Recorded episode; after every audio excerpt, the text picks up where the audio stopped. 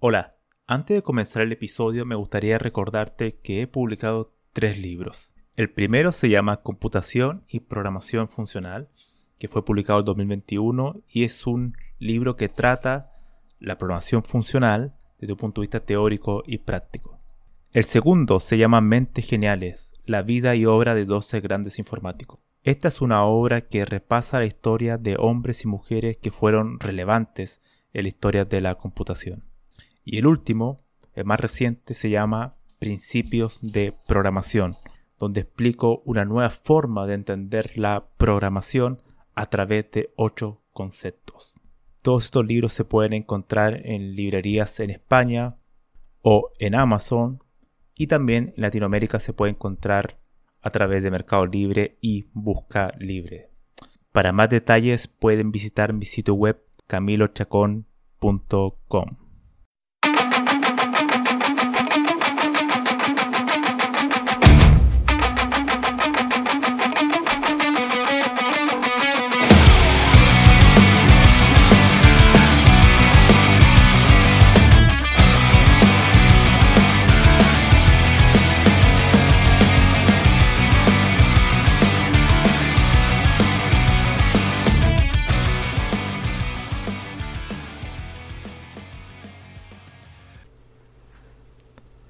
Bienvenidos al episodio número 10 de la segunda temporada de Había una vez un algoritmo. Y hoy vamos a tratar un tema que he tratado en otras ocasiones sobre cuestiones filosóficas de la computación. Y este episodio tiene el título de Ontología de los programas computacionales. Mi nombre es Camilo Chacón y comenzamos. Lo primero es definir qué significa ontología. Este es un término filosófico muy asociado a lo que es la metafísica, que podríamos resumirlo de manera simple como la búsqueda eh, del significado de un término o área en cuestión. Es decir, cuál es su esencia, cuál es su naturaleza y tratar de explicarlo de la manera más sistemática posible y coherente posible.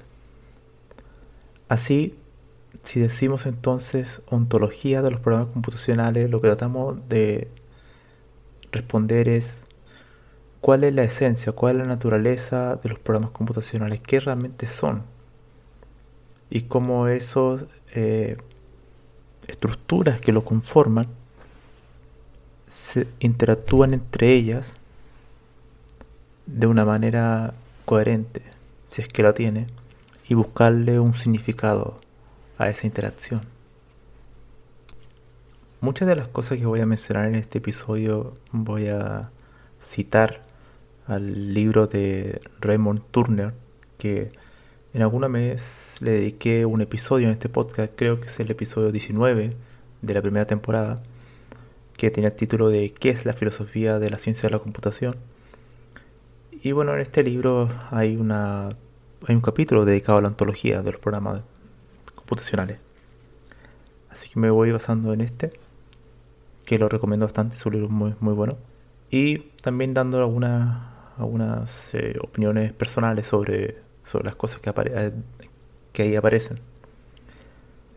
Primero, uno para definir un programa computacional tiene que entender que existen dos cuestiones que son duales.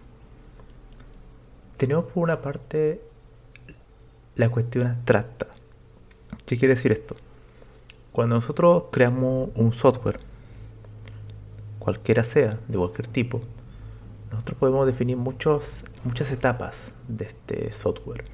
Y para eso tenemos eh, lenguajes formales de distinta índole obviamente los más populares son los lenguajes de programación, como Python, Java, C Sharp, etc. Pero también tenemos lenguajes de especificación, lenguajes que están en un nivel superior a los lenguajes de programación y que generalmente son más cercanos a la matemática, que nos sirven para comprobar si un algoritmo está correctamente bien especificado. una vez que lo tenemos bien especificado, se puede pasar a la implementación. Y esa implementación ocurre en un lenguaje de programación. Ahora bien, esas dos partes están, se mantienen en la parte abstracta. Es decir, ocupamos lenguajes formales que son secuencias de símbolos para describir y dar respuesta y dar solución a un problema de una forma computacional. Eso sería la parte abstracta. Ahora bien, ¿por qué dije que era dual la, constitución o la naturaleza de un programa computacional? Y es que la segunda parte es la parte física. La parte física tiene que ver con algo tangible, algo que yo puedo tocar. Es decir, el hardware propiamente tal. Cuando nosotros creamos un programa, cualquiera sea, para que se haga realidad y resuelva un problema, tiene que estar implementado y tiene que estar eh, operando o procesando en un hardware. Y el hardware está compuesto de muchos componentes, como los semiconductores, transistores, etc. Por tanto, un programa computacional no es solamente una cuestión de tener un algoritmo en un lenguaje de programación, sino que también tiene que ver el hardware. La parte final que lo hace y que lo transforma en una realidad. Ya que si no existe el hardware, un algoritmo no tiene ningún sentido práctico, salvo que fuera una especie de teorema o cuestión así, pero eso sería algo más cercano a un objeto matemático más que un objeto computacional. Y no sería, por lo tanto, un programa computacional. Entonces, al tener estas dos, eh, estas dos eh, caras que generan una especie de dualidad entre un programa computacional, una ontología debería dar respuesta a eso de una manera sistemática, tratar de explicar realmente cómo funcionan estas dos partes, o incluso si realmente solamente, si, si solo existen dos partes, y cómo ésta interactúan entre ellas. Ahora bien, una de las cosas que menciona Turner en su libro es que hacía la pregunta si los algoritmos son un caso especial de programas de lenguaje natural. ¿Qué quiere decir esto? Cuando uno especifica, por ejemplo, un algoritmo en pseudocódigo, incluso, sí, en pseudocódigo, uno está ocupando el lenguaje natural, por ejemplo, en español o inglés empiezo a definir esto, va a ser esto, esto, esto, en varias líneas, ¿no? Como una pizarra escribiendo cada paso del algoritmo. Entonces lo que él se pregunta es, ¿entonces los algoritmos son un caso especial de los lenguajes naturales? Es decir, ¿podemos construir algoritmos solamente con lenguajes naturales? Él después hace Asimismo se responde, es una objeción, donde claramente dice que no, que los algoritmos pueden ser creados por lenguajes naturales porque están asociados a una implementación para operar. ¿Qué quiere decir esto? Que un algoritmo no puede ser solamente definido por un lenguaje natural porque no tiene la segunda parte, la parte de la implementación, que es la parte que lo transforma en un objeto real, en un objeto concreto. Por tanto, es indispensable tener algún tipo de lenguaje formal que me permita crear un puente entre una entidad abstracta y una entidad concreta. Abstracta desde el punto de vista de todo lo que es eh, un lenguaje que usa símbolos formales, lenguaje de programación, por ejemplo, y entidad concreta, que es algo que permite operarlo, que permite procesarlo, hacerlo real, que es el hardware. Por tanto, el lenguaje natural en sí mismo no, no es útil para crear programas computacionales.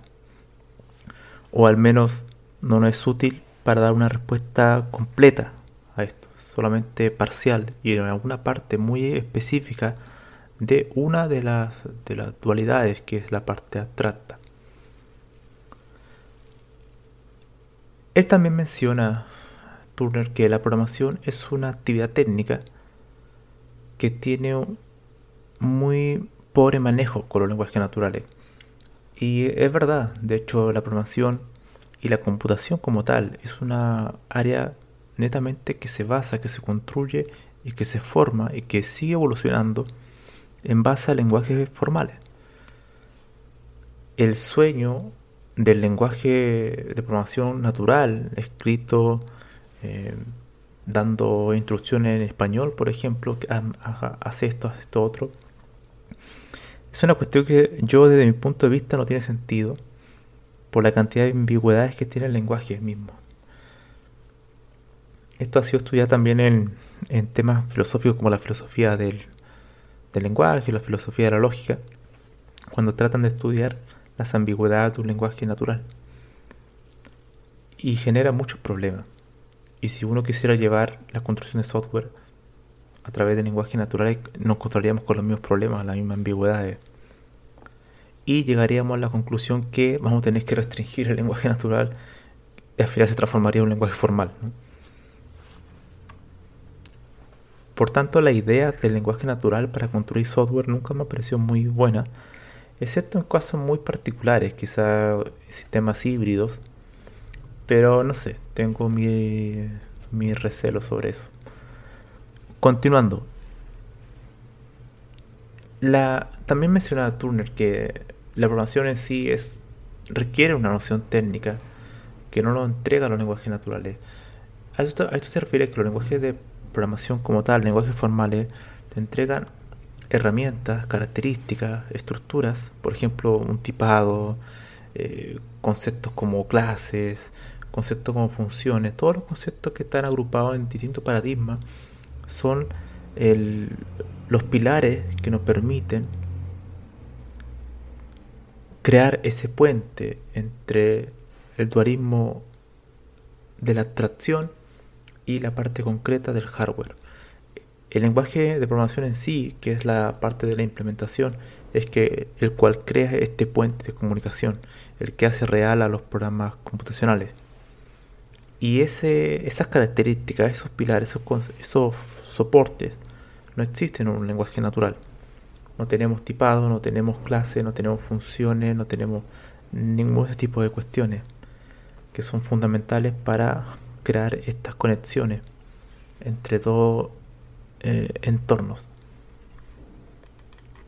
Ahora, entrando en detalle, un poco más en detalle sobre la implementación, el artefacto el artefacto en sí, cuando hablamos de artefacto computacional, me refiero al programa computacional,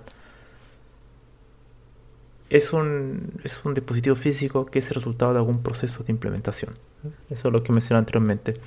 Es decir, cuando nosotros tenemos un código en un lenguaje de programación escrito, que a su vez está dentro de otro software, que es un sistema operativo, y lo compilamos y lo ejecutamos, este a su vez, bueno, obviamente se va a transformar en algún momento a binario. Y ese binario se va a ejecutar en, como instrucciones del CPU. Y ahí va a tener una interacción directa con el hardware. Y ahí se transforma en un, en un, en un proceso real. ¿no? En un proceso que, que en sí mismo se transforma en algo que no se vuelve simplemente una abstracción que no podemos probar, sino que ahí se vuelve algo que podemos comprobar su funcionamiento y que en sí mismo se vuelve real. Por tanto, como Turner también menciona, los lenguajes de programación son piezas de software extremadamente complejas de software y hardware. O sea, el software es la parte abstracta y hardware es la parte ya concreta. Otra cuestión relevante también es este, una persona que se llama Tim Colburn, que tiene un libro que se llama Philosophy and Computer Science. Y bueno, eh, Turner lo cita. Y él menciona algo muy interesante, que es una idea de cómo sería esta ontología. Esta ontología, esta búsqueda de realmente conocer qué es un programa computacional. Y él dice que el software, el software lo, lo usa como sinónimo de programa computacional, menciona que es una atracción concreta que tiene dos medios. Medios hace referencia a un environment, un entorno. Uno es el de descripción. Descripción es como los caracteres, eh, la abstracción, como los lenguajes formales, todos estos componentes, secuencias de símbolos que escribimos nuestro, nuestros algoritmos. y la otra es el medio de ejecución, que es la parte de implementación concreta, ¿no? o sea, todo lo que es el hardware, los semiconductores, este tipo de cuestiones. Pero él, claro, él dice que el software en sí es una abstracción concreta. Que al final es lo mismo que empecé comentando sobre esa dualidad del, programa, computacional, sobre su parte abstracta y su parte concreta, ¿no? Al final es la misma idea, solamente quiere crear dos nuevos términos como el medio de descripción, que sería la abstracción, y el medio de ejecución, que sería la implementación. Lo que sí es interesante que él después menciona introduce el término de armonía, que es que básicamente en el medio de ejecución debería haber una armonía si la implementación es correcta. Eh, ¿Qué se refiere con esto? Él nos dice que si la parte física hace lo correcto, es decir, lo esperado en la parte física, se asume que la parte simbólica también lo es, también es correcta. Esto es interesante porque cuando uno crea un software como tal, em, esa armonía solamente existiría si la implementación es correcta, es decir, desde la parte abstracta está bien definido, también, también especificado, también implementado.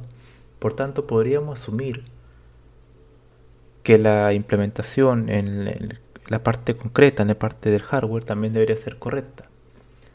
Aunque eso en el libro no lo menciona, Turner, pero yo sí lo menciono, que eso tampoco es 100%, o sea, también tiene algún inconveniente. Por ejemplo, hay veces que el CPU falla, uno puede tener todas las especificaciones eh, totalmente verificadas, correctas, pero el hardware puede fallar.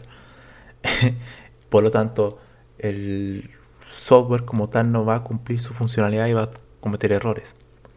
Incluso teniendo el algoritmo perfectamente bien eh, diseñado, implementado toda la parte abstracta. Por tanto, eso nos dice que en sí mismo estamos ante un componente, un artefacto computacional que tiene dos dualismos, pero no son dos dualismos que están aislados en sí, no están totalmente aislados, sino que están extremadamente entrelazados, donde si uno falla, el otro también podría fallar.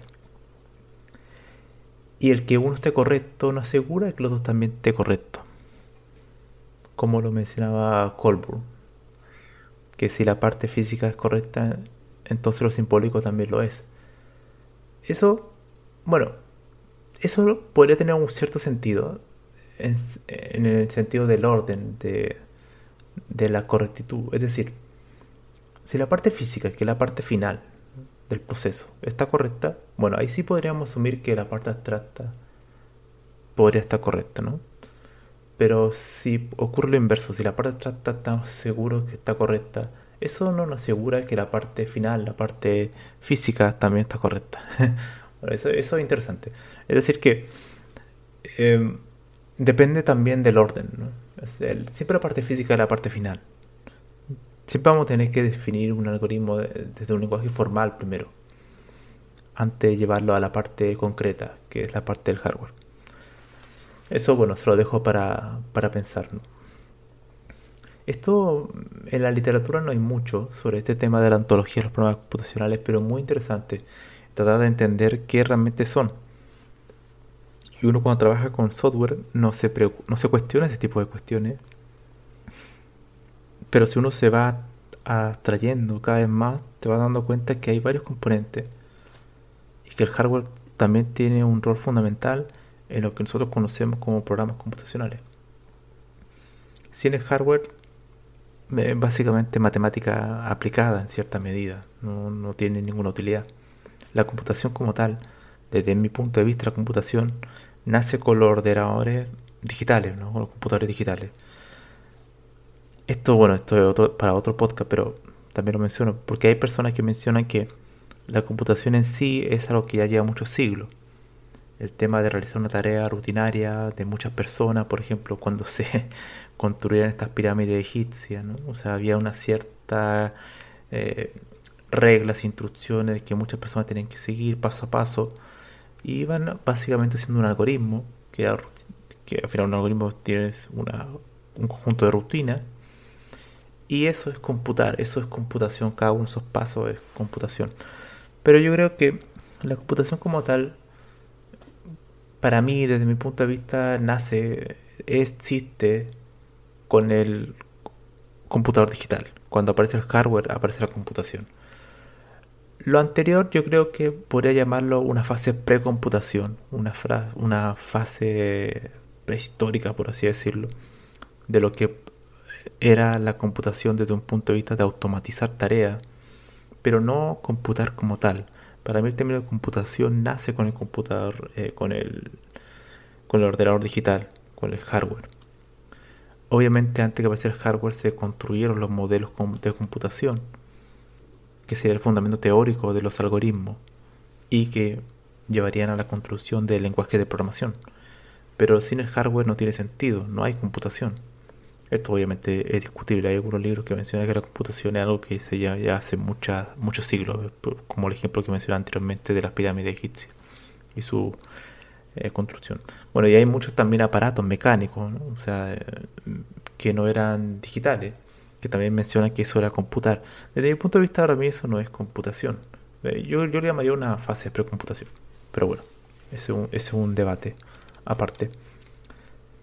Entonces, em, los programas computacionales son en sí mismos artefactos. Artefacto, el término artefacto es como esa eh, es una forma de decir que es un componente, una entidad que tiene una cierta utilidad. Y esa utilidad bueno, tiene una, utilidad práctica, que es una tecnología en sí, por eso se llama artefacto. Es un artefacto técnico que busca resolver problemas y que tenemos estas dos partes duales, que es la, parte abstracta y la parte concreta física. Eh, Turner en su libro menciona que tiene varias fases esta, que ya la hemos mencionado, pero aquí la vamos a mencionar un poquito más de una manera un poco más eh, clara, que es la primera parte de la especificación, donde especificamos lo que vamos a construir el software hay lenguajes de especificación que no son lenguajes de programación como tal, que lo he mencionado en otro podcast como TLA+. También está COQ, que es también un lenguaje de especificación. Y después de la especificación tenemos el diseño, que es como una parte un poco más de ya definir bien cómo hacer el diseño del, del software como tal, ¿no? los módulos, estos tipos de componentes que se van a interactuar entre sí. Y posteriormente aparece la parte del programa simbólico, que, es una forma de decir el, código, ¿no? es el código del lenguaje formal, ¿no? que son un conjunto de símbolos. Y un programa es cuando está implementado, o sea, está escrito en un lenguaje de programación. Eso es un programa. Y eso conlleva obviamente a la implementación. Y la implementación es el puente de comunicación entre lo que está escrito en un lenguaje de programación y lo que se va a comunicar con el hardware, con el, con el microcontrolador. Así que toda esa fase es lo que podemos definir como a grandes rasgos lo que es un programa computacional es un tema muy interesante porque al final uno, cuando vas, creando software, hace ya muchos años voy creando distintos tipos de, software. Uno este tipo de cosas a veces se lo va cuestionando y va pensando, bueno, ¿y ¿cuál es la, diferencia que tiene un, artefacto computacional con una entidad, un artefacto, por ejemplo, matemático, un objeto matemático? Y obviamente que aparecen múltiples cuestiones. Por ejemplo, la, la indudable importancia de los lenguajes formales en computación y la inseparable relación que tiene con el hardware para hacer eh, esas operaciones a una velocidad que sea lo suficientemente rápida para poder realizar miles de tareas en muy poco tiempo. Sin el hardware no podríamos hacer eso, no podríamos hacer artefactos mecánicos simplemente ya que serían demasiado lentos. O sea, eso sabemos porque se han creado, bueno, antes del siglo XX se habían creado algunas máquinas que hacían operaciones matemáticas, resolvían ecuaciones, todo este tipo de cuestiones, pero realmente la revolución comienza cuando aparece el computador digital, O sea, es ahí donde realmente comienza la computación. Y los programas computacionales son entidades que hasta el día de hoy hay mucha confusión realmente sobre lo que son y muchos de los informáticos no se cuestionan estas cuestiones o estas cosas. No se cuestionan realmente qué es un programa que probablemente lo crean todos los días y no, no se ponen a pensar un poco la parte de la ontología, ¿no? O sea, qué es, cómo está compuesto, cuáles son sus partes, componentes, cómo interactúan entre ellas, de qué manera sistemática están eh, entrelazadas y cómo también ellas eh, evolucionan en el tiempo, es igual importante. Las cuestiones de la computación también van variando en el tiempo según los avances tecnológicos. Por ejemplo, algo que tengo pendiente y que espero hablar a futuro es sobre la computación cuántica, donde ahí el hardware es diferente a la, computación clásica. Por tanto, también ahí puede tener temas ontológicos diferentes de cómo está constituido lo que es un programa computacional.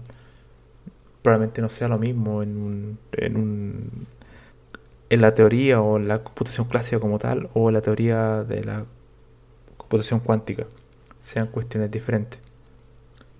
Entonces, para terminar, yo creo que la idea es dejar esa duda de buscar, o lo que yo he tratado y estoy tratando es tratar de buscar una ontología de los programas computacionales, tratar de ver este tema que Turner lo vio de manera muy general, muy introductoria, y que también mencionaba Colburn, con su idea de de los medios, medios de descripción y medios de ejecución.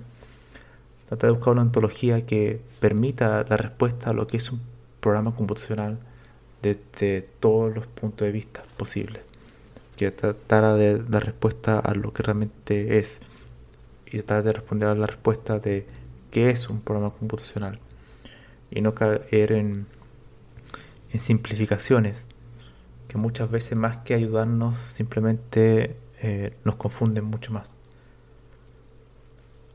También la ontología es fundamental porque nos permite, tiene que ser capaz de dar respuesta a cómo ese, esa ontología puede ir evolucionando en el tiempo, ya que los términos de la computación evolucionan en el tiempo. Por ejemplo, una de las cosas que uno siempre ve en informático cuando le preguntan qué es un algoritmo, y te dice que es una secuencia de pasos para resolver un problema.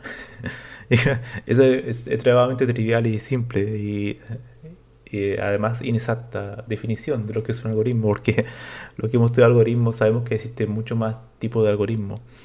Algoritmos probabilísticos, estocásticos, no determinísticos, concurrentes, paralelos, distribuidos. Y eso no es solo una secuencia de pasos ordenado que resuelve un problema, es mucho más, que, mucho más allá, eh, son cuestiones mucho más sofisticadas. Por tanto, el término algoritmo en sí es un término que ha evolucionado en el tiempo, dependiendo de los problemas que se tratan de resolver. Así que, dar respuesta a eso, una ontología como tal de los programas computacionales debería ser capaz de evolucionar en el tiempo también. ¿Qué pasa si, por ejemplo, los lenguajes de programación evolucionan a otra cuestión mucho más sofisticada? También debe ser capaz de de tener una coherencia interna del sistema. La, ontología en sí, que es, básicamente es algo sistémico, algo de conceptos que están entrelazados, pero que están muy bien definidos, debe ser capaz de dar respuesta a esa evolución. Bueno, este sería el podcast un poco más filosófico para que le genere una reflexión y puedan hacerme llegar sus comentarios sobre qué para usted eh, un programa computacional. ¿Hay alguna otra más eh, fase, eh, etapa? ¿Realmente es dual? ¿Existe solamente la etapa de la abstracción y la parte concreta física? ¿O hay otra que quizás no conocemos? Bueno, esa es la gran pregunta. ¿Cómo puede ser coherente una ontología de un programa computacional? Nos vemos.